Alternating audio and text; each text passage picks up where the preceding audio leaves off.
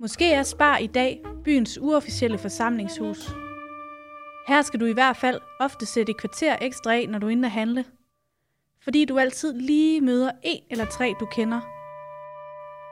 Men længe før GLS-pakker blev en del af købmandens hverdag, var der faktisk 6 købmandsbutikker fordelt ud over byen. I gamle dage var købmænd, såvel som slagteren og bageren, en del af byens livsnerve. Her kunne du supplere det, der ikke kunne fanges på havet eller dyrkes i køkkenhaven. Og hvis pengene var små, fordi at fiskeren var på havet, så hjalp man hinanden. Men ja, det var jo de her 3 købmænd, som gik sammen og lavede den her butik i 1974. Ja, man kan sige, de var lidt forud for deres tid og havde nok set, at det blev ikke ved med at gå med at skulle bekæmpe hinanden herude.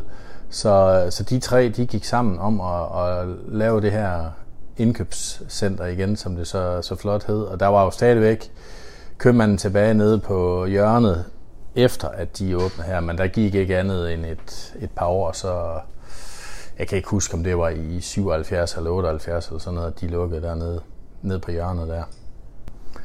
Og det var nogle, ja, de var populære på hver deres måde herude. Hvordan kom du ind i at være købmand i Klitmøller?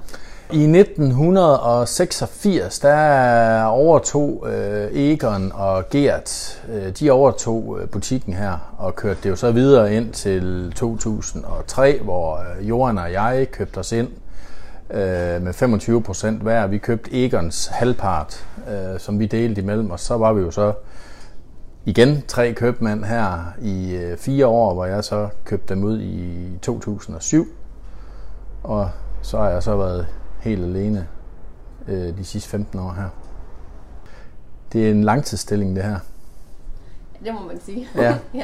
Jeg kunne sidst, vi snakkede sammen, der fortalte du også lidt om, at dengang du var drengen her, der så byen meget anderledes ud. Mm. Du fortalte lidt om, at du boede nede hos din mor dernede, hvor der var Café Conrad. Ja. Som, det har vist også været en købmandsbutik her. Det har det, ja. Det var Arnold, der var der, ja.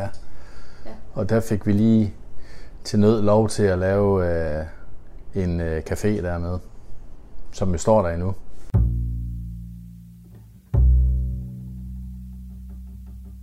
Det var ligesom om, at dengang der var sommeren, der var det altid godt vejr om sommeren, ikke? Så folk de vandrede jo igennem byen der tidlig morgen og sang og havde en fest, også efter at brændingen havde lukket der klokken 5 om morgenen, ikke? Så det blev ikke meget søvn dengang. Så kunne man lige så godt deltage i festen, ikke? Jamen altså, sådan var det jo bare, altså, fordi dengang var pengene jo små i alle mindre samfund, tænker jeg. Det er jo ikke den verden, vi lever i i dag.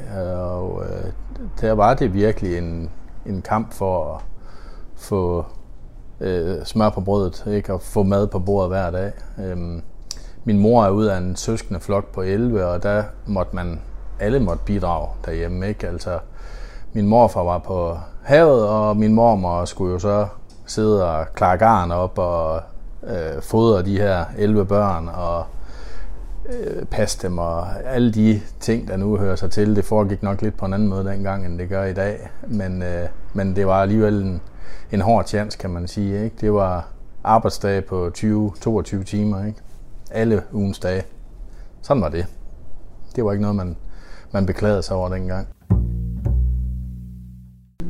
Det var jo bare sådan, at så kunne man jo få lov at få kredit, og når så manden han kom ind og havde fået solgt sin fisk, ikke, så var der penge mellem hænderne, og så var det hen at få betalt sin regning hen ved købmanden, og så klarede man den jo igen indtil han skulle ud og fiske.